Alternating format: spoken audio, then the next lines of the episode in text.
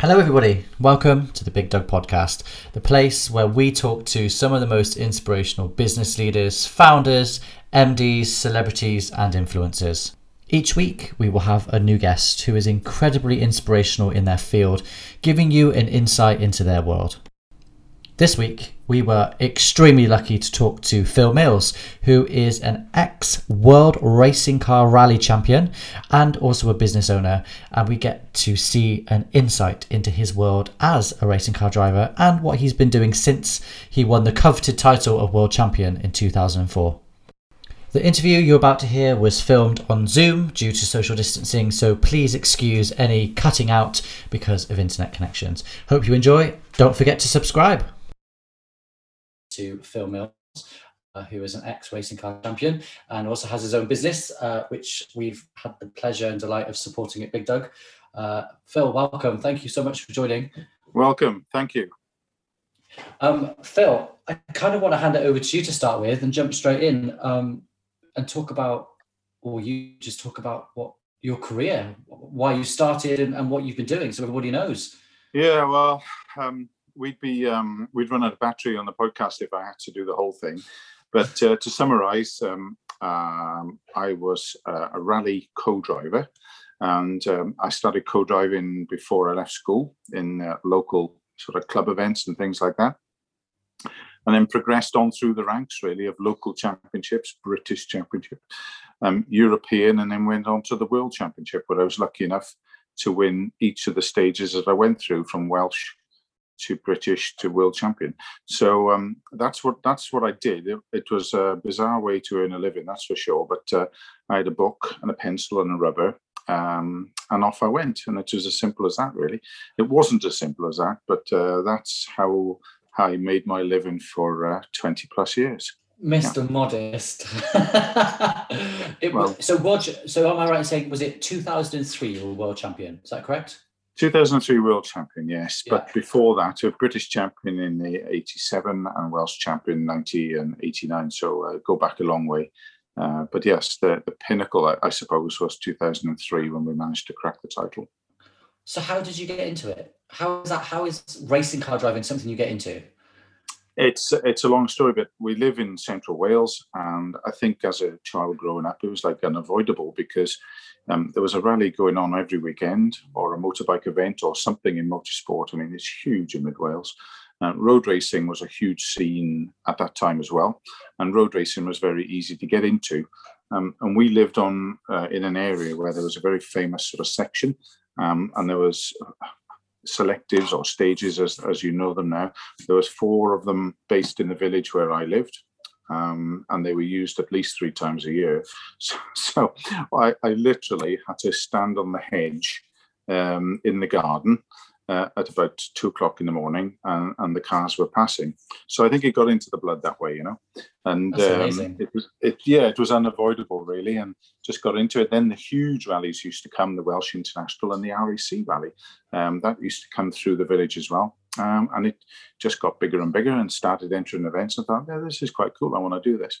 So I think if you're um, if you're a petrol head and a bit of an officey type, organized type person, you've got the ultimate job, really. Of course. So from for you then, obviously you got into it and it was and, and I, I don't say this in a disrespectful way, I guess it became a bit of a hobby. At what point did it go from a hobby to a career? Yeah, well, yeah, I was working in a in a car dealership, and um, it's uh, it became a bit of a full time job, if you like, and uh, it, the, the, the rallying became quite busy and I needed to disappear on Fridays and things like that. And it was getting in the way of work a bit. And it was a horrible period where I was so busy with the rallying, but I was doing quite well in my job. And it was a horrible period and uh, a big uncertain one whether to leave my job and try and make it as a co-driver professionally. Um, but that came sort of in the early 90s, I suppose, was uh, when that all came around. And I had two or three seasons of working like crazy just to get time off to go and do the events. And it, it was really uh, very difficult to make it all work. But um, we made the right decision in the end and left my job and started co-driving. do you know what's really interesting? I guess it's like anyone who starts their own business because I guess that was your career and your profession. Is that tipping point right. between the security and safety of of a paying job and a, a salary yeah. and a wage against your passion? It is, um, and, and you kind of took it is. leap of faith. I think if you can turn your hobby into a living, um, some people will say that you've absolutely cracked it. Some people will say that it's not for them and they should always keep it as a hobby. Uh, but I turned my hobby into a living. I, I, was doing professionally what I was doing as a hobby anyway, and getting paid and, and traveling around the world ticket as well. So, um, seen a lot yeah, of the world. Basically, Turned my uh, hobby into a living and uh, had an absolute ball. And if I had the chance to do it all again, I probably would. I wouldn't change. Sure. so, for anybody listening who's interested in how you turn that into a living, where did the the funding come from? How did you survive? How did um, you get paid? Yeah, it, it was very difficult, but uh, I made sure that the first job I got, um, I earned enough to put a sandwich on the table, and it pretty much was just that. Um, and I just scrabbled along really. And I was still trying to make ends meet. I was doing some other work, um, all in motorsport, but behind the scenes, in between jobs as well, just to try and put a sandwich on the table. And it was really, really tough for quite mm. a few years.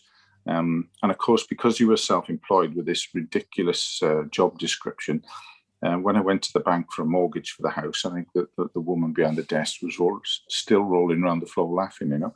Um, she said, "Well, you know, what assets have you got?" What was the job title? You can't say that and not say what the job title was. What did you? What did you? What did you go to the mortgage broker and say? This is what I do for a living. What's your job? I, I can I can remember going to Barclays Bank actually for a mortgage and uh, said your job occupation. So we actually yeah, was refused instantly. So I went back again um, and changed it to motorsport consultant, uh, okay. and then that was that that went straight through then. So it was all in the job description. So it was uh, it was quite quite funny. But yeah, it would just scrabble along, get the jobs that you can, take anything in motorsport just to keep involved, um, and just scrabbled enough money to, to to, to keep going really. And it was really tough. Yeah. Yeah, sure. Yeah. So at the height of your career, you know, how did it work? Did you get paid by uh, car companies? Did you get paid by sponsorship? How did it How did it work? Yeah. Um, yeah, very simple. We represented a motor manufacturer, and when I won the title, I was with Subaru, um, and they basically employed us to do the job, and we got paid for it, and it was as simple as that. Um, they then raised the sponsorship. We were sponsored then by BAT and the Triple Five team. Uh, they raised the sponsorship through Motor Oils and Triple Five Tobacco, and anyone see that side of it, we were just employed to do the job, which was to get that car the fastest around the world championship. So that the this that side of the business, I I didn't really see. But since opening my own team, uh, I'm the other side of the desk now, and I can see uh, exactly where those guys were trying to make ends meet. A very interesting side of the desk, really. For sure. So let's talk about now then. So what what do you tell everybody what you do now and, and what your business is so, and, yep, and um, how you've gone on? About, uh, about 12 or 15 years ago, we decided, I, I pretty much knew that it was coming out to the car and I was going to step back from, from full time competing. And uh, I always wanted my own team. Uh, and ironically, um, we had a I was part of a, a, cutting edge world championship team, but I didn't really want to go into modern cars.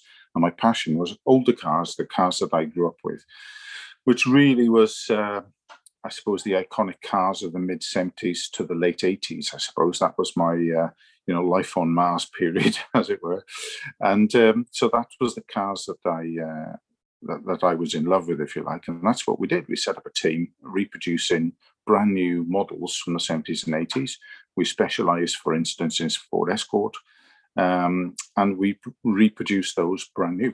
So we set about, uh, there was a few companies doing it. Uh, we set about doing it uh, right at the sharp end, producing the highest quality car that we could for the discerning customer who wanted full seven star service anywhere in the world in a historic car.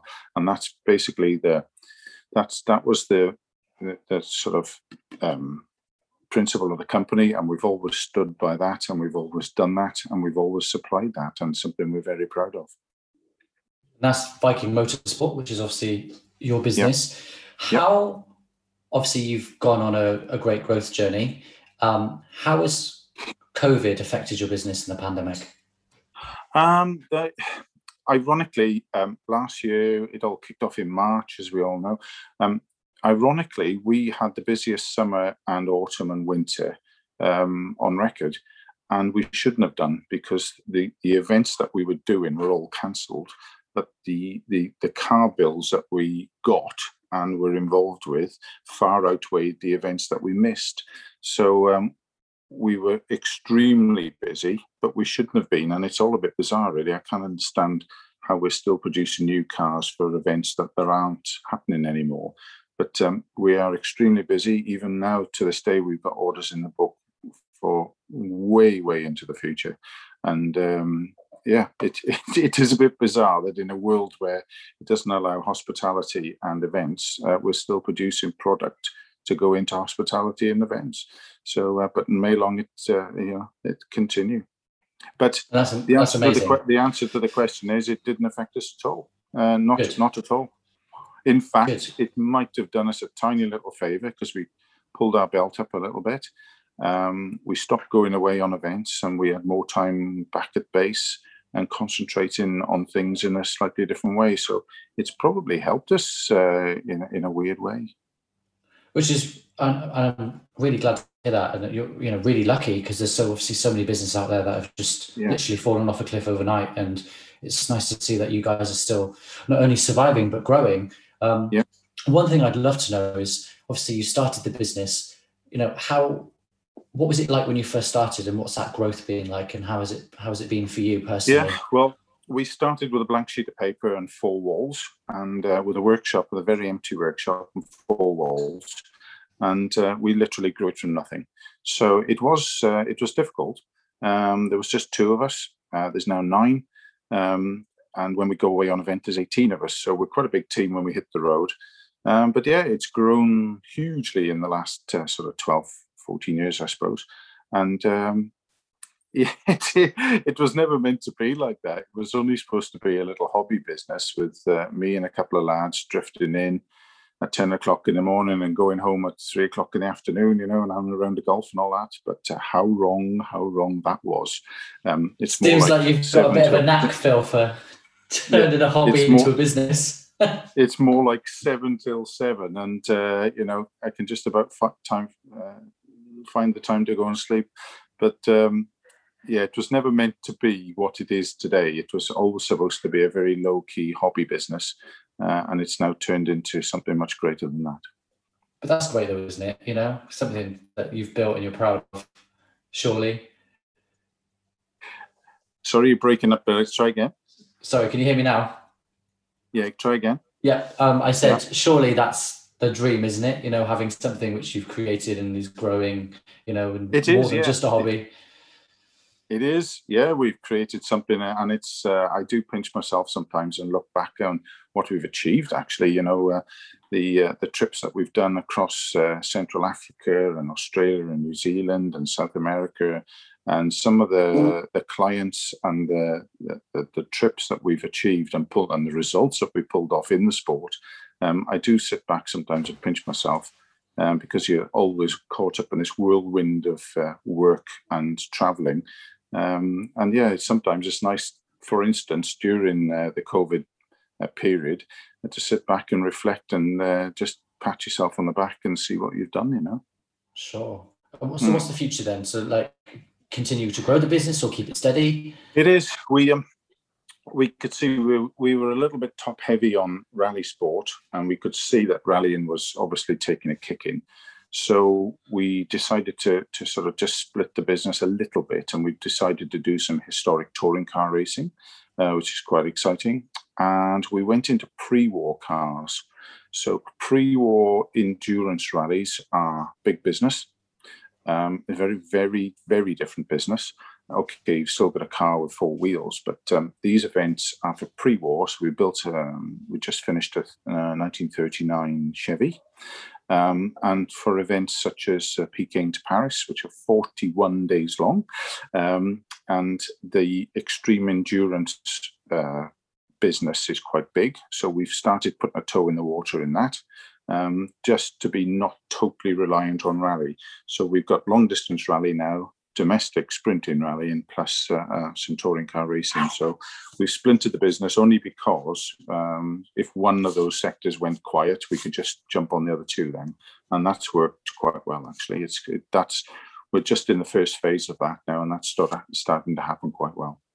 Very exciting, and hopefully, if as and when the pandemic lifts and we all get back to a sense of normality, I hope so. growing even bigger for you. I hope so. Yeah. Well, things need to change, but uh, I don't really want to grow the business too much more. I just want to consolidate what I've got and just do a really nice job for, like I said before, for the discerning client. And uh, um, I don't want to go too big. Um, you you start to lose quality and the personal touch when you go too big. So um, we're, we're getting quite close to that point now. I would say. Sure, sure. And I think we'll probably, I mean, end on if there's lots of people going to be listening about, you know, lots of people have got passions and hobbies and but they they're stuck in the grind of nine to five. For you, what advice would you give to anyone listening that has real passion and they want to get to that tipping point of leaving their yeah. job and pursuing their passion? Um, I, I truly believe um, it doesn't matter what you want, um, you will actually get it. And it doesn't matter if there's a, a particular model car or something that you fancy, you will actually get that at one day. Uh, and it doesn't matter if you've got a career in mind and uh, the ultimate end of that career doesn't matter what it is. But I think if you want something in, in life bad enough, eventually you will get it. And uh, you have to work your butt off, don't get me wrong. And uh, there's a lot of blood, sweat, and tears along the way. Uh, but you will actually get it in the end. And, and I am a true believer of that. If you want it bad enough, you will get it. And that's the only advice I would say. If, you, if you've got a goal, um, you will get it. It's just the bit in between that uh, if you don't bottle out on the bit in between, you will definitely get there in the end. Um, yeah. Phil, thank you so much for joining the Big Dog podcast and talking about your amazing journey. I hope it's inspired a lot of people. If there's any final words you want to say before we? No, that's great. And uh, it's all part of the big equation. And obviously, uh, um, even our very organized store system that we have uh, wouldn't be possible without the Big dog.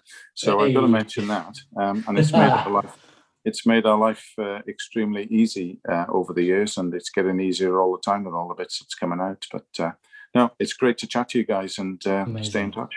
Yeah, thank you so so much, and thank you everybody for listening. Uh, make sure you subscribe and like uh, our podcast for more inspirational chats like this, um, and we'll see you next time. Thank you. Thanks for listening to the Big Dog Podcast, Season 2, Episode 1 with Phil Mills. I hope you enjoyed it. Please do subscribe, like, and share this podcast, and we have more amazing interviews coming soon.